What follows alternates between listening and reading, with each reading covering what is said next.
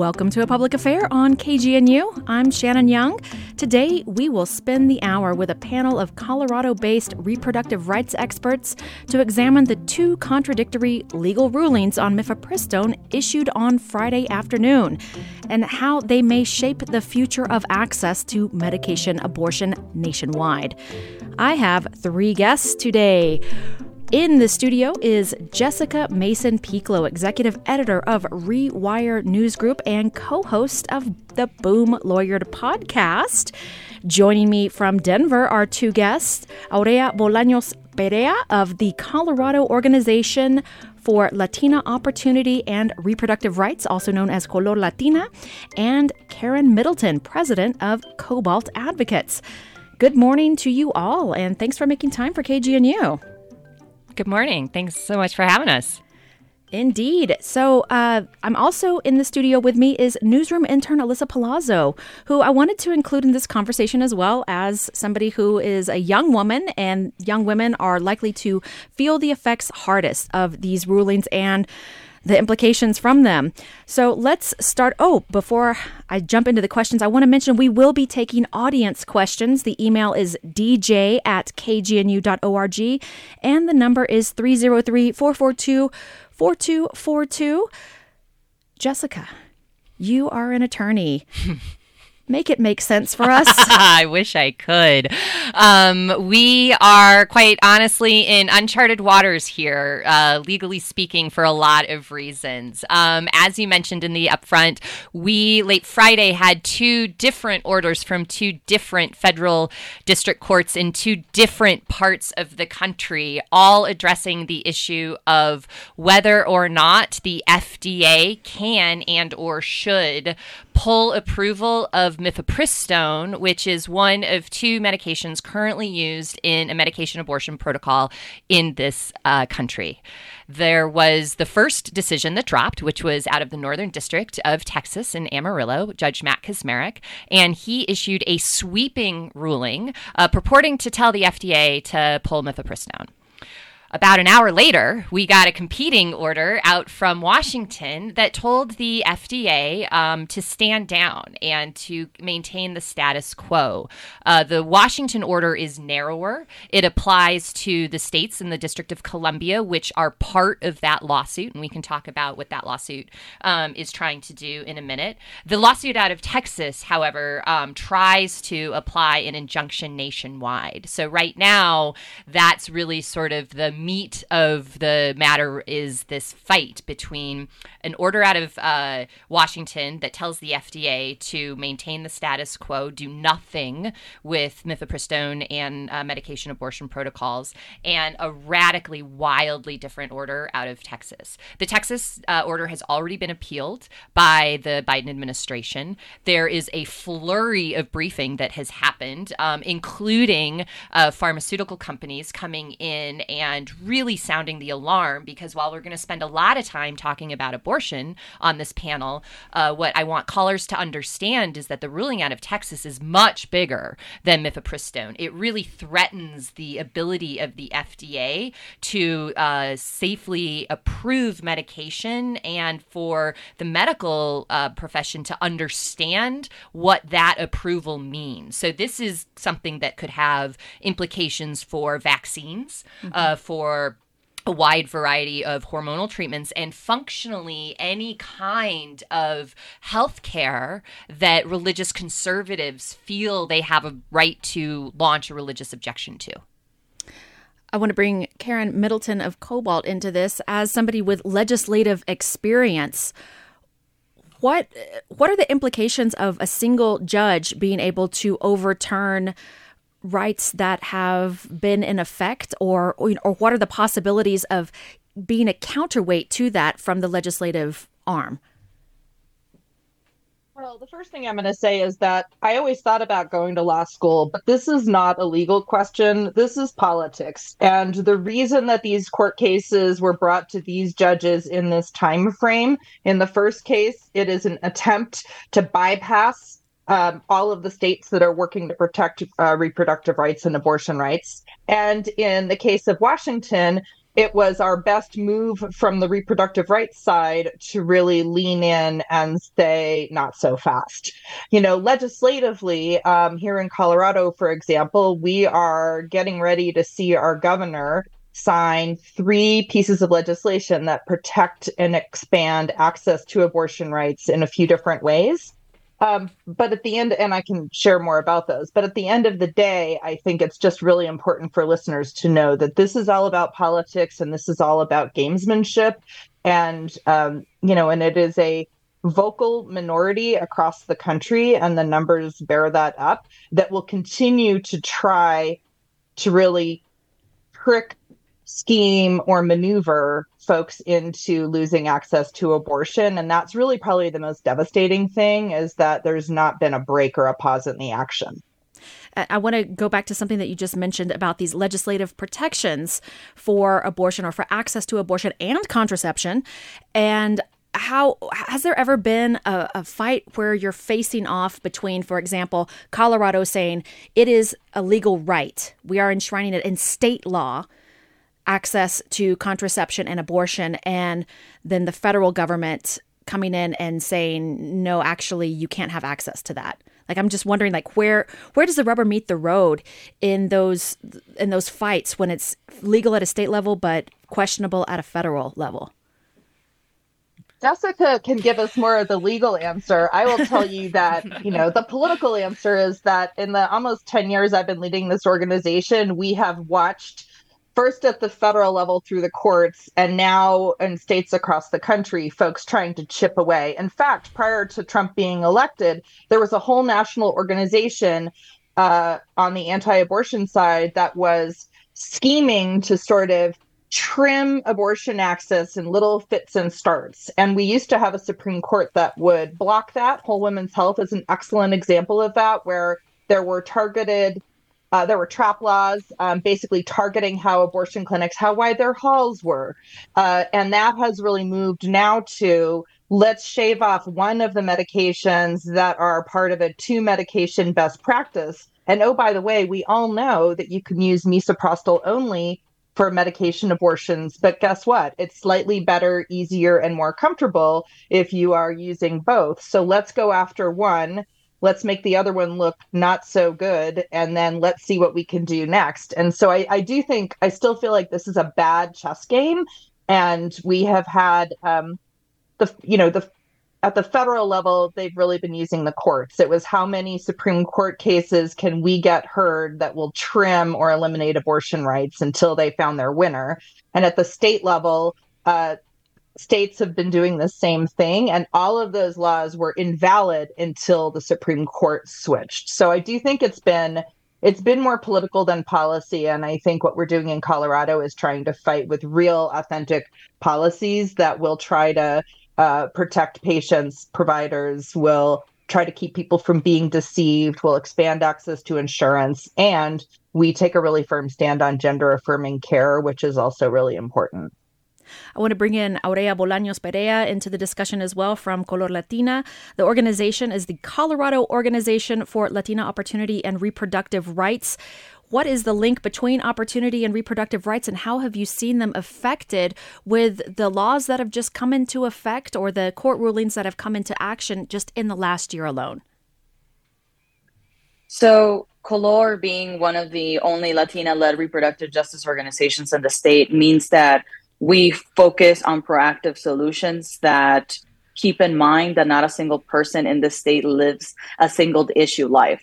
You're not just a person that gets pregnant. You're not just a person that wants access to birth control. You're a person that wants access to all forms of healthcare. You're a person that is an immigrant, that is young, that is transgender, that is old, right? And we come into this conversation censoring those that are most marginalized in these environments when there are obstacles, politics, policy being placed that further stigmatize and shame people like ourselves, people of color, uh, young women uh, that are seeking to be their full authentic selves. And you know what we're seeing in the past year you know thankfully with cobalt when we co-led the reproductive health equity act we were very intentional to center those people that were going to be most marginalized by the decision from the courts because we knew that was coming. We knew that Roe was getting overturned. And Latinos, people of color, indigenous people, we've been signing, sounding the alarm for years because we have existed in a country without access to abortion. So I remember that when uh, Roe got overturned, one of the first reporters that called me asked me, you know, how is the Latino community coming into terms with this new decision? And I said, yeah, y'all are now going to feel what it's been like for us, right? Like just because things had been legal didn't mean it, they were accessible to the people that needed the most.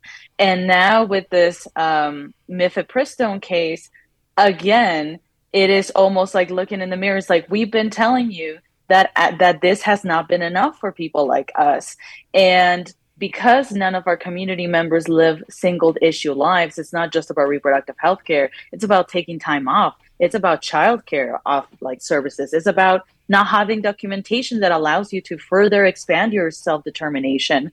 So we're at the crossroads where it's unfortunate that something so dire has to happen in order to humanize the experiences of people ha- that have been marginalized for decades and in in states where abortion is legal mm-hmm. right? Just because again just because it's legal doesn't mean it's been accessible. And now we're in this fight trying to figure out what access looks like for all people an emphasis on the all Alyssa Palazzo, uh, I want to get your perspective as well as a, a, young person. You're still in college. What have been some of the, the discussions and the reactions that have uh, occurred in recent months among young women who are in their early 20s? Yes, so I remember when Roe v. Wade was overturned, I was actually abroad for the summer and we just all sat in silence for 10 minutes. All me and my girlfriends just you know, it's very upsetting to see something like that that we've worked so hard um, for to just go away so quickly.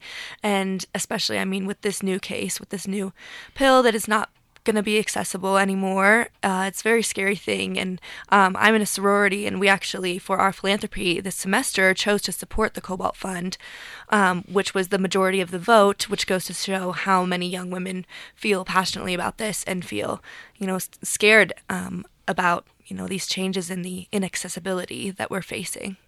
So, Karen Middleton, talk about the Cobalt Fund. What what does the Cobalt Fund do? Sure. Um, the Cobalt Abortion Fund uh, is a, a, fund that provides direct support for um, anyone who needs access to pay for an abortion. And the fund started with the First Universalist Church all the way back in 1984. Uh, we partnered with uh, the original Freedom Fund and brought them in and grew the fund. And last year, we just about doubled how much we had to spend on abortion care, and close to 70% of those patients were coming from Texas. Uh, so last year we spent about $450,000. The year before it was more like 250. Um, but right alongside that, we have a practical support fund, which didn't really exist prior to uh, the Senate Bill 8 in Texas, which was uh, the first real restriction before Dobbs that shut down access to abortion care in states.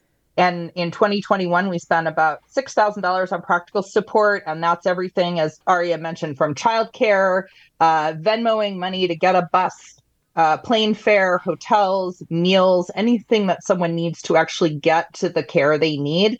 And uh, after really a majority spent after Dobbs, we spent about $221,000 last year. And one of the unique features of our funds is that 100% of what is donated goes to the care and we've made a commitment. There is no ceiling. We have not turned anybody away who we've received a request from, and we will not set a budget and just sort of say no more.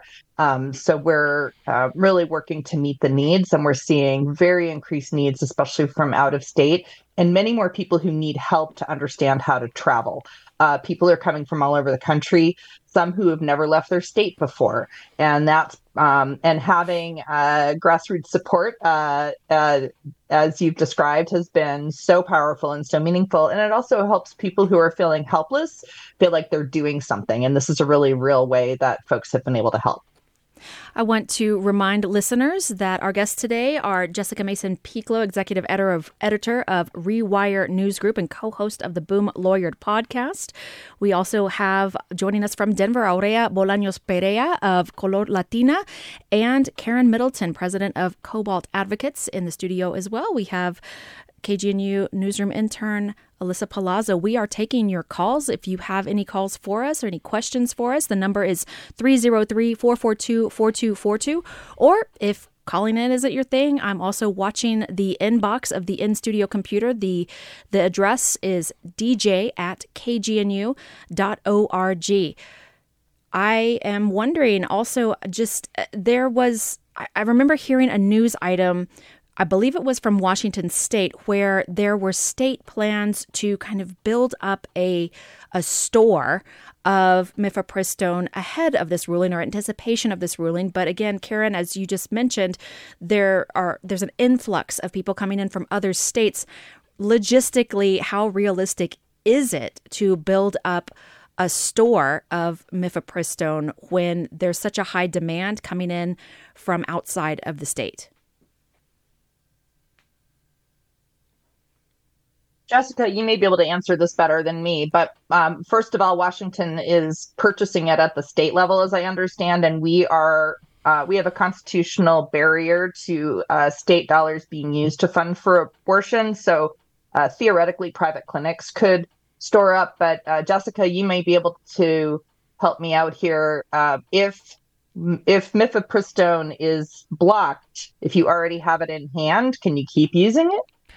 I mean, that's that's an open question, and one of the things that these lawsuits are doing is really bringing the war on drugs mentality to the fight for healthcare access, and that's intentional. So, one of the things that will happen, and we're already seeing this in places like Idaho, for example, that has passed legislation to make it illegal to transport a minor to get care. That's not just about blocking access to abortion, right? That's about blocking your right to travel. Um, so this is a whole myriad of constitutional offenses that are lining up against this. But to Karen's point, uh, there will be prosecutorial discretion and so we will be looking um, to law enforcement, frankly, um, for uh, some guidance here, which is part of the reason why the Washington lawsuit happened, as Karen explained. Um, it was the first time, really, that we have seen reproductive rights and justice advocates use the conservative playbook and say, fine, we have to battle on our own turf in the federal courts. And that's what they're doing. So we can talk about some of the legalities here, but, you know, as Karen pointed out uh, earlier, this is a political fight that is being. Um, that is sort of being staged in the federal judiciary, but there's not a lot of law going on. Uh, there well, is, of course. Go ahead, Karen.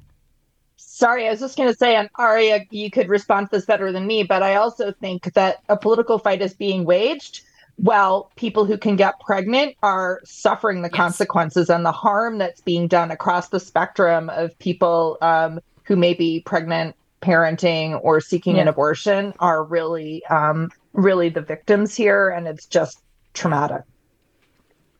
Absolutely. I mean, the people that get impacted the most when law enforcement gets involved in making decisions are people of color, right? There was um, there's this very there's there's a thread between the policing of bodies of color and controlling bodies of color that want access to reproductive freedoms. Yep. They are in the same circle.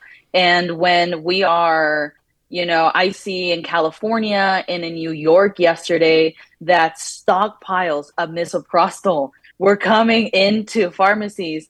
You know, reproductive rights and justice advocates, we started to be like, that's not what we're asking for. We don't want you to stockpile a misoprostol. That shouldn't be the solution. Also, the language of like, oh my gosh, what if mifepristone runs out? That is also not the language because we're instilling fear in people that are already scared right young people that are like whoa what what's going to happen now how am i going to get access to uh, birth control or just medication in general.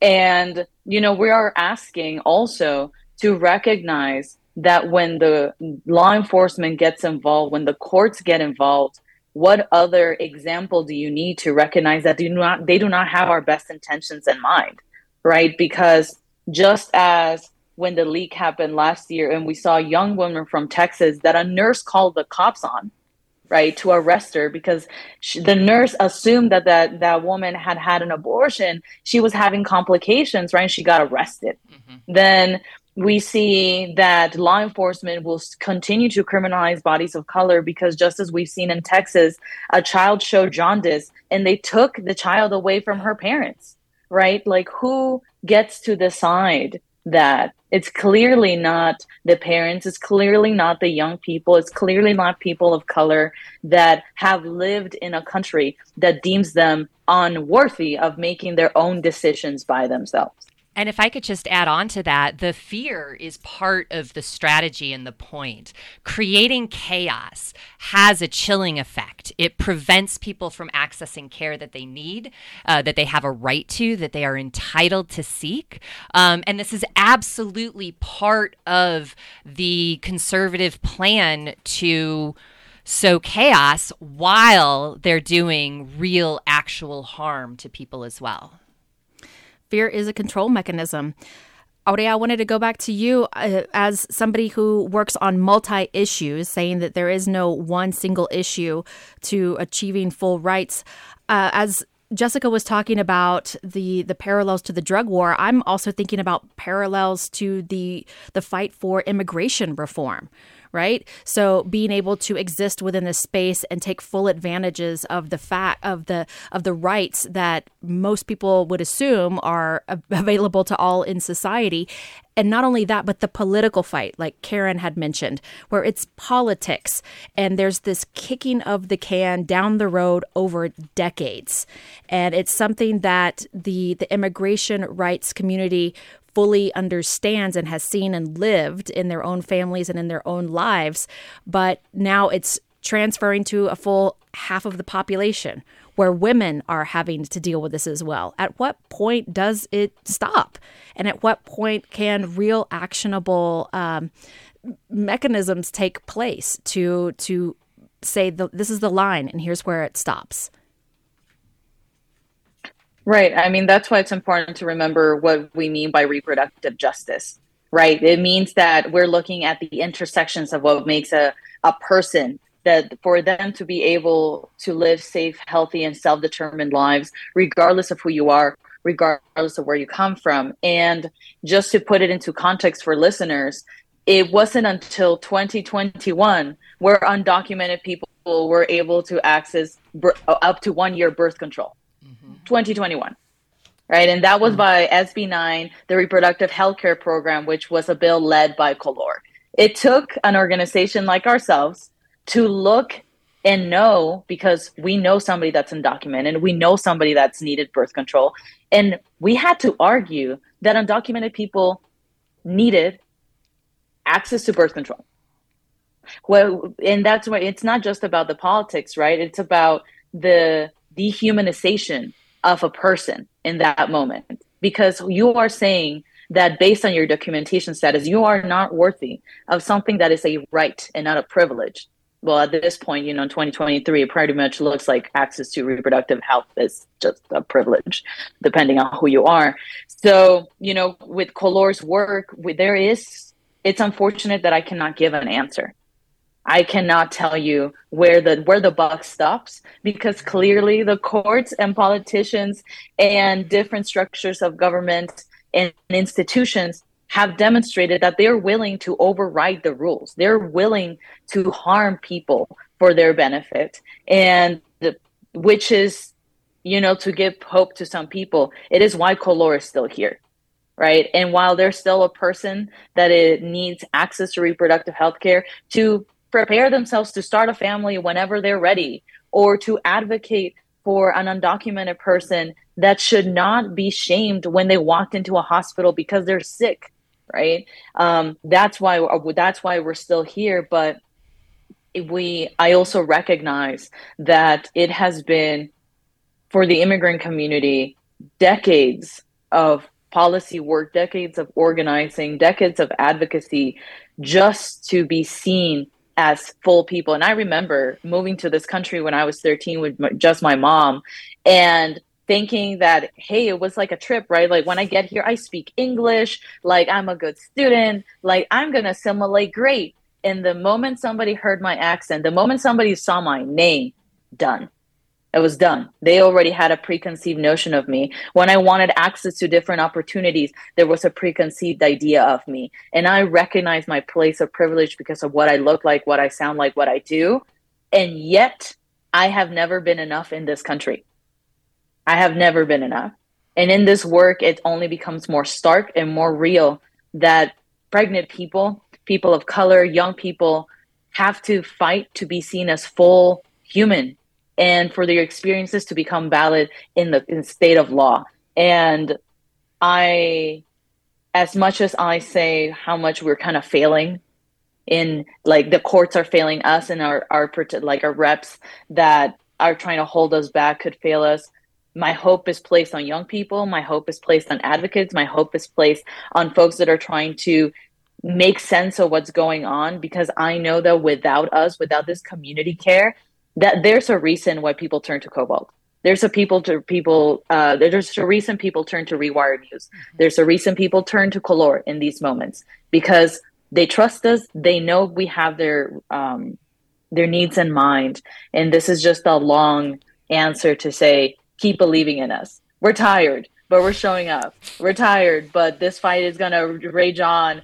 Uh, just like send money to Cobalt and send money to, you know, give us coffee so we can make it for for the next four days. Okay we are at the top of the hour. I need to give a, a, station ID. You are listening to KGNU FM 88.5 Boulder, KGNU 1390 Denver.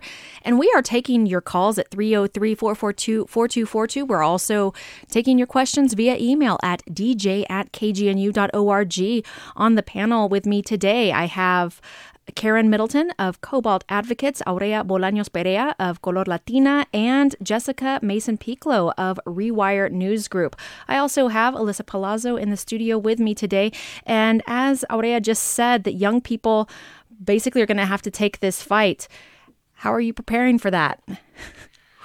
um, I think how can you really prepare, right? I think it, it goes back to, like Aurea was saying, the idea that you know it's it's dehumanizing. And it's how do you how do you face something when people aren't respecting you and seeing you as a whole person who is can make their own choices and can you know have access to as we were talking about things that are a right. Um, and like Aurea was saying like things are a privilege. And I think or that are a right but have become a privilege um, like access to healthcare.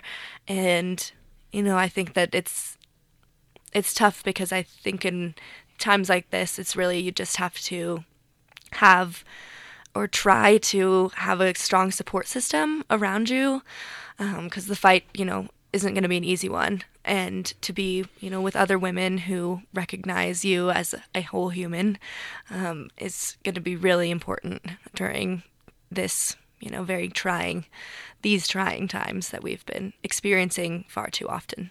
And we were having a discussion this morning. Uh, Alyssa does the the headlines, prepares the headlines on Wednesday, and there was a headline about Jared Polis gutting some of the key measures for gun safety that have passed mm-hmm. the legislature. And I'm wondering, you know, how much do you see of a parallel? We talked about the parallel with the the fight for immigration rights, but also with gun rights, things that affect young people the most, and just seeing them just disregarded as if they're kind of extras rather than the right to be able to attend school without fear of being shot should be a no-brainer. Right. And it, it is it's very disheartening to feel like our safety comes second to weapons and our health comes second to these you know conservative or religious beliefs um, of some people and it is very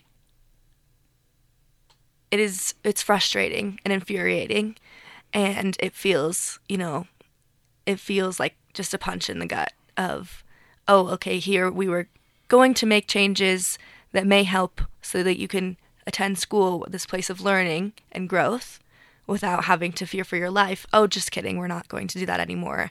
Um, and it it is it's, it's challenging. It's it's again, you how do you prepare for that? You I I don't know, you know, and it's it's definitely an emotional whirlwind to have all of this coming at us from all angles while we're trying to still figure out who we are, you know, and grow up and you know learn and figure out what we want to do for a living. And it's like all of these other things that we're thinking about that we shouldn't have to think about.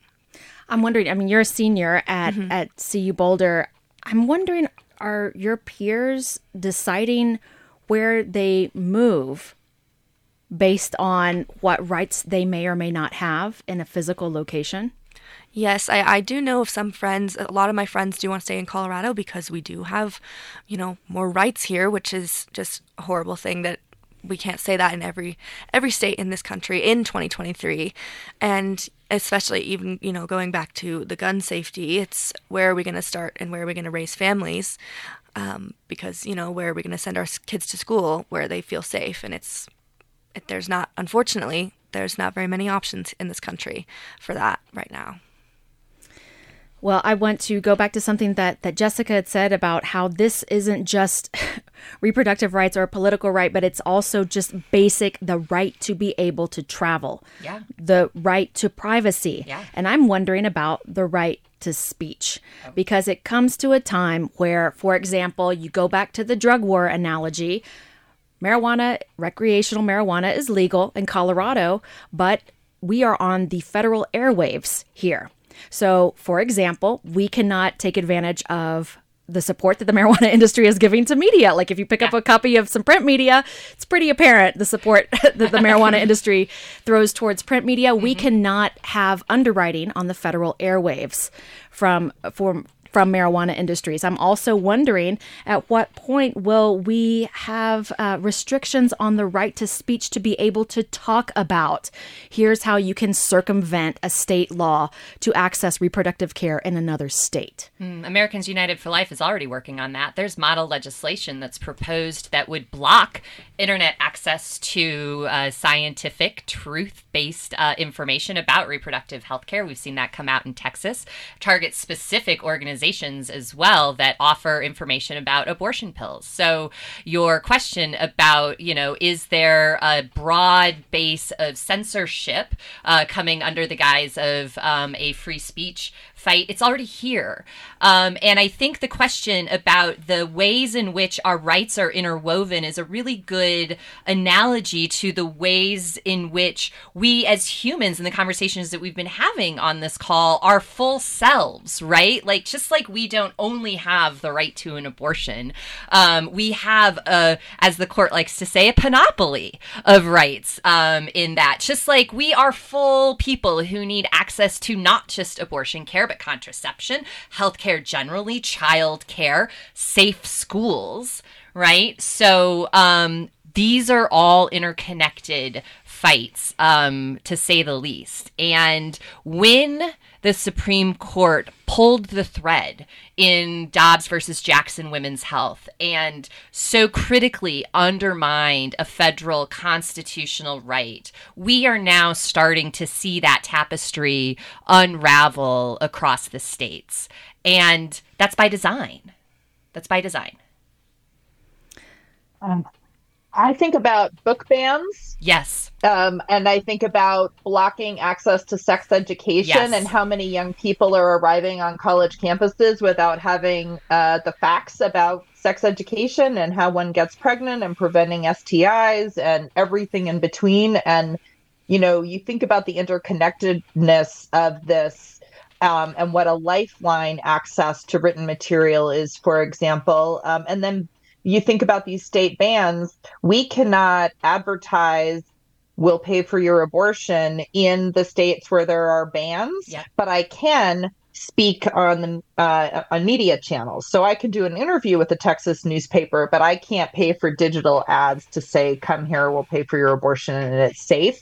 And th- that level of restriction, um, you think about uh, non, you know, it's really a threat to democracy overall um, when you see our right to free speech and free information, the role of libraries and how fundamental, and the right to free media all of that has really come under attack in these times. And just to build on what Karen says, this has a real human impact too, because when people don't have access to that information, they will, it alters their choices or it puts them into pipelines that are maybe not safe um, that maybe expose them to law enforcement or surveillance and pipelines them into a criminal justice system simply by not having access to safe, reliable information that they should have. And of course, this is going on at the same time that uh, conservatives are trying to broaden speech rights in other areas, right? You know, uh, so called crisis pregnancy centers get a lot of support and can say a lot of things, even though most consumer protection laws should say, ah, ah, ah, that's fraud. But we have a Supreme Court case that says, ah, you know, it's a little different. So and not just the the free speech rights when it comes to crisis pregnancy centers. I'm also wondering what is its role? What are their roles in surveillance? Mm. Somebody comes in looking for help, looking for information. Does that flag the person for surveillance? Uh, yeah, and I mean we have uh, there is data that shows, you know, whether or not they were intending to or not. You know, Google was geocaching folks into um, you know areas or if folks are tar- are looking and searching online where can i get an abortion? The search will immediately pull up clinics that don't provide those services um, and we know that there's follow-up uh, when they do visit those places. So absolutely they're they play a critically uh, terrifying in my opinion a part of the overall surveillance state that's establishing right now around people accessing healthcare if I could chime in right on the about surveillance, about deceptive practices. I mean, just this legislative season, COLOR and our partners at New Era Colorado led this uh, Senate Bill 190, which is exactly about uh, prohibiting deceptive practices from anti-abortion centers or you know fake clinics, crisis pregnancy centers, because we know that since we saw that since SB 8 got enacted and after Roe was overturned, the communications tactics from these anti-abortion centers and these like quote unquote pro-life groups saying pregnant and alone call us considering abortion know about all your options and they were targeting rural areas low income areas spanish speaking mm-hmm. communities i mean the amount of ads that we have seen in spanish only in specific districts of colorado that have a large latino population was uh, honestly alarming for all of us. We had seen them, but to see the impacts, the detrimental impacts to our well being and our health in years to come, they saw that opportunity. And with SB 190, which is one of the bills from the Safe Access to Protected Healthcare package that will be signed by the governor soon, it prohibits the use of deceptive advertisement by anti abortion centers and also makes it unprofessional to provide, prescribe, and administer or attempt abortion pill reversal for licensed registered certified healthcare professionals. Because a lot of people when you're seeking care and we were just talking about geocaching right? You google abortion centers near me. You google you know abortion and other options. Some of the first options that come up to you in google and bing and yahoo are fake pregnancy mm-hmm. centers. They're fake clinics. And it's because they're putting millions of dollars in advertising to make sure that they're at the top of your Google search. And if you're like any of us in this call, the first three things that come up to you are probably the only ones you're going to look at because there's like 17 pages to go through. You're not going to go through 17 pages of a search. You're just going to see the top five and make a decision.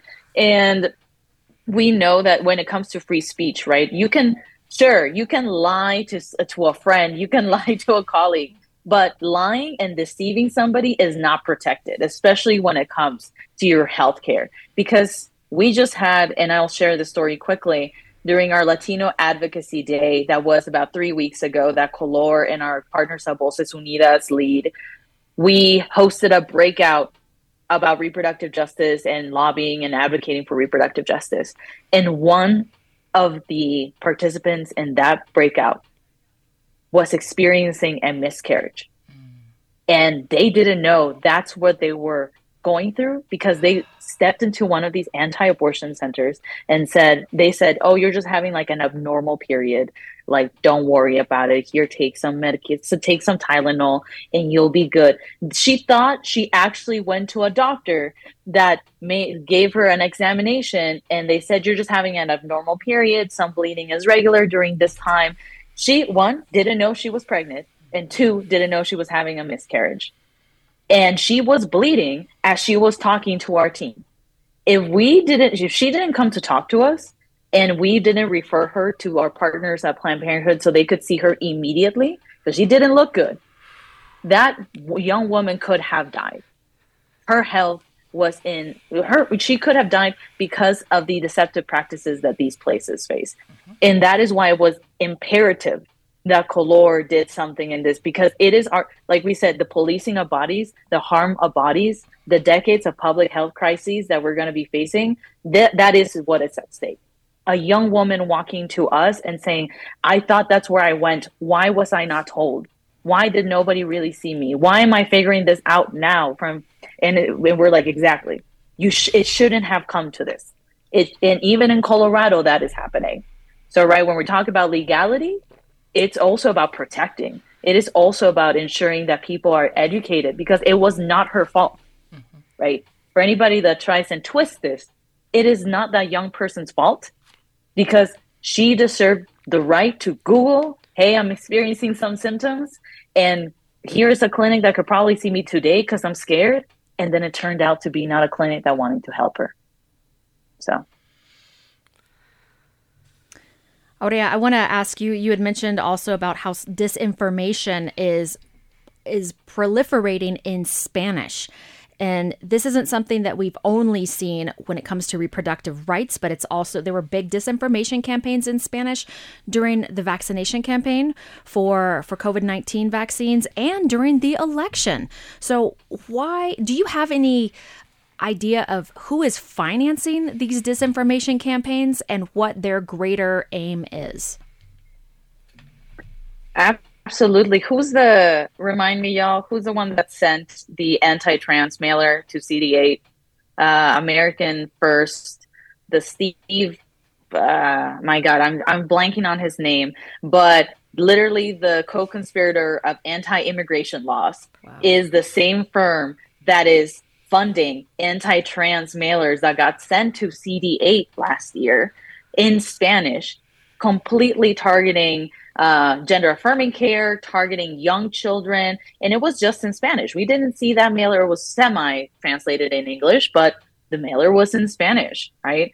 And, you know, we are, we know that non-english com- non-english speaking community stephen miller thank yes. you karen uh, non-english speaking communities are being targeted because they are the backbone of this country mm-hmm. what is capitalism what is social uh, quota without reproduction mm-hmm. without social labor without people of color continuing to work meager wages to support what gets put on the tables of a lot of people. And putting it like that may leave a bad taste in people's mouth, but that is exactly what the labor community looks like, people of color for decades.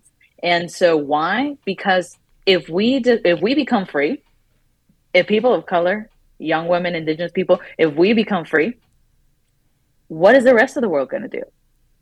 Right? When our true liberation is achieved, how how are we gonna how the people are trying to control us they're gonna lose their minds and so this is completely policies to control us in spanish media we also know it is consumed by a specific demographic right the millions of dollars that, that, that gets perpetuated in radio in billboards in news in tv we know it because color we have a spanish radio show and the calls that we get the questions that we get asked in the air we're like, whoa, where did you hear that? And they're like, well, there was this ad in this radio uh, radio station, or I saw this billboard when driving home, and you're like, oh, it's because they're targeting you.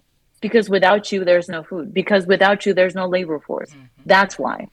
Social reproduction is a it's a huge issue to have to untangle in you know three minutes that I said I was going to keep it short, but it is a huge issue that we're facing today. And I just want to piggyback on that to say it's also um, Black Maternal Health Week, yeah. um, which really uh, one of the the heart of the issue with Black Maternal Health Week is uh, women not being believed, um, you know, if they're experiencing challenges. And so the example that Aria gave of a, a young person not realizing she was experiencing miscarriage, the number of high profile cases and everyday cases of uh, women dying in childbirth, of women not accessing care, um, Black women are um, particularly vulnerable to some of these challenges, and it just adds to the complexity and really some of the abuses we're seeing across the spectrum. So I just wanted to make sure we noted that. And just to really put a finer point on that, following the Dobbs decision, there was research that came out that showed the immediate impact of abortion bans in this country results in a 33% higher increase of black maternal mortality rates than it does across the spectrum. So black women die at higher rates than anybody else because of all of the reasons that we have talked about related to surveillance, abortion bans, not being believed, being targeted into other places. Um, yeah. And it's not just, and, and, and it isn't a class issue either. There's evidence that shows that yeah. women with, that black women with postgraduate degrees are at greater risk than white women who were high school dropouts. Yeah, it's just the racism and and the medical schools continuing to there's this myth about pain tolerance as well listeners we are in the final minutes of this program. You can give us a call. You have any questions, any burning questions? We have three experts here willing to take your questions. The number is 303 442 4242. Or you can send me an email at dj at kgnu.org and I can read the question on the air. Our guest, we have Karen Middleton, president of Cobalt Advocates. Aurea Bolaños Perea of the Colorado Organization for Latina Opportunity and Reproductive Rights, and Jessica Mason Pieklo, executive editor of Rewire News Group. Well, where do we go from here?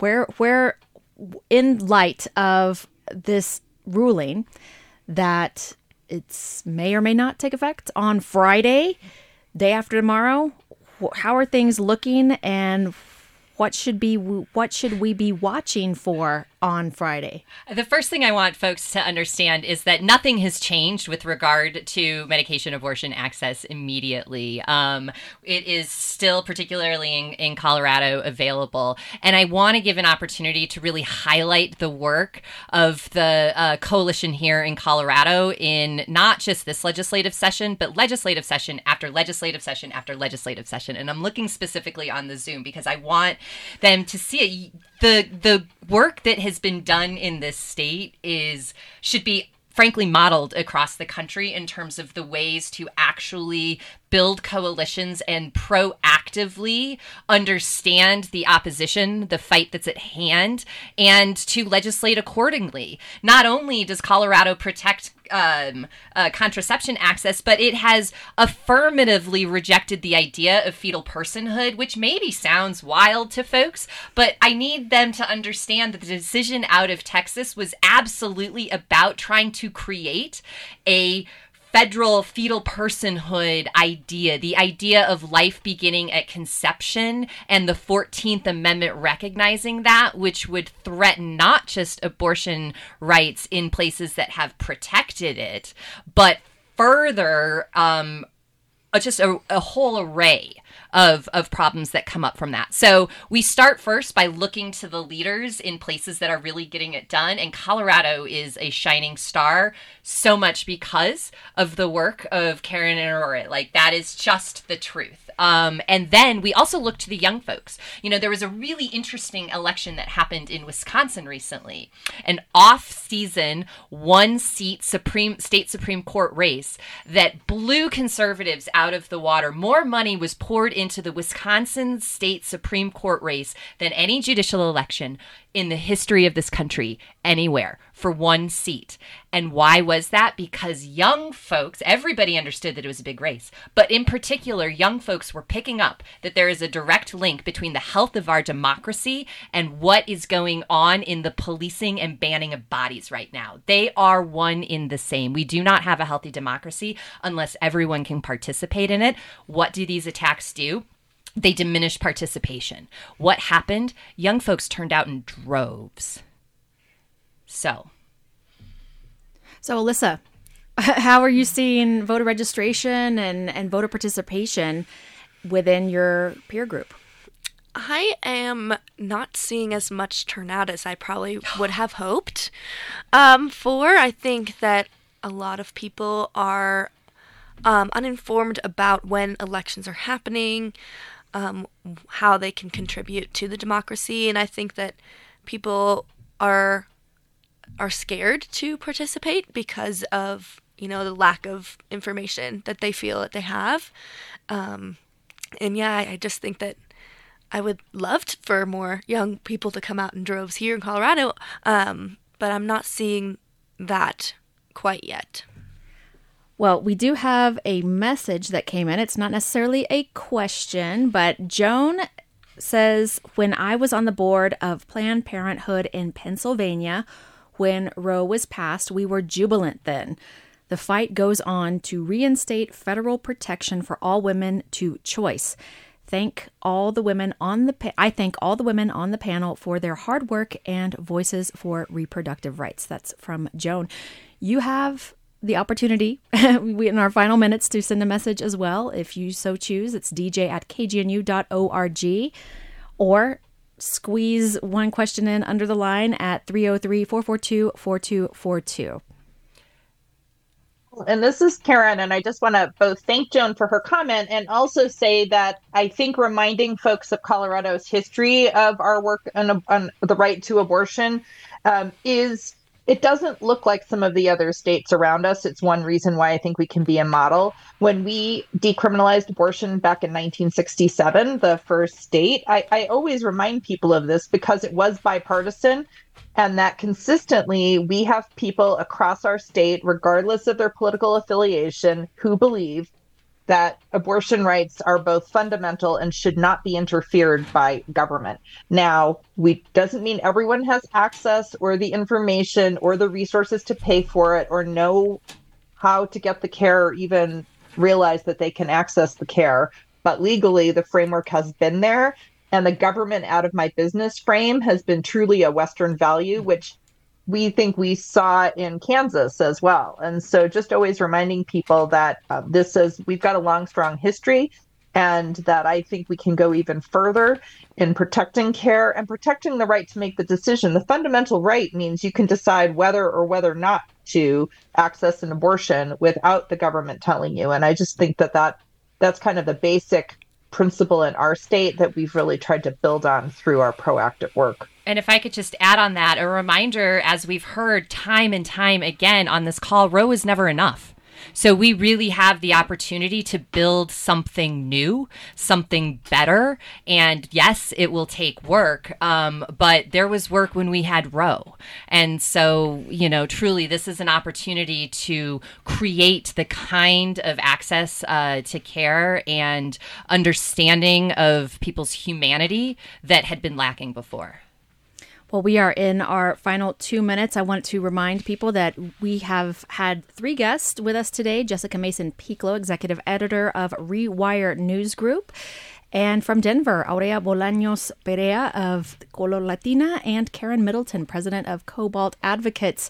Any final thoughts in our last two minutes?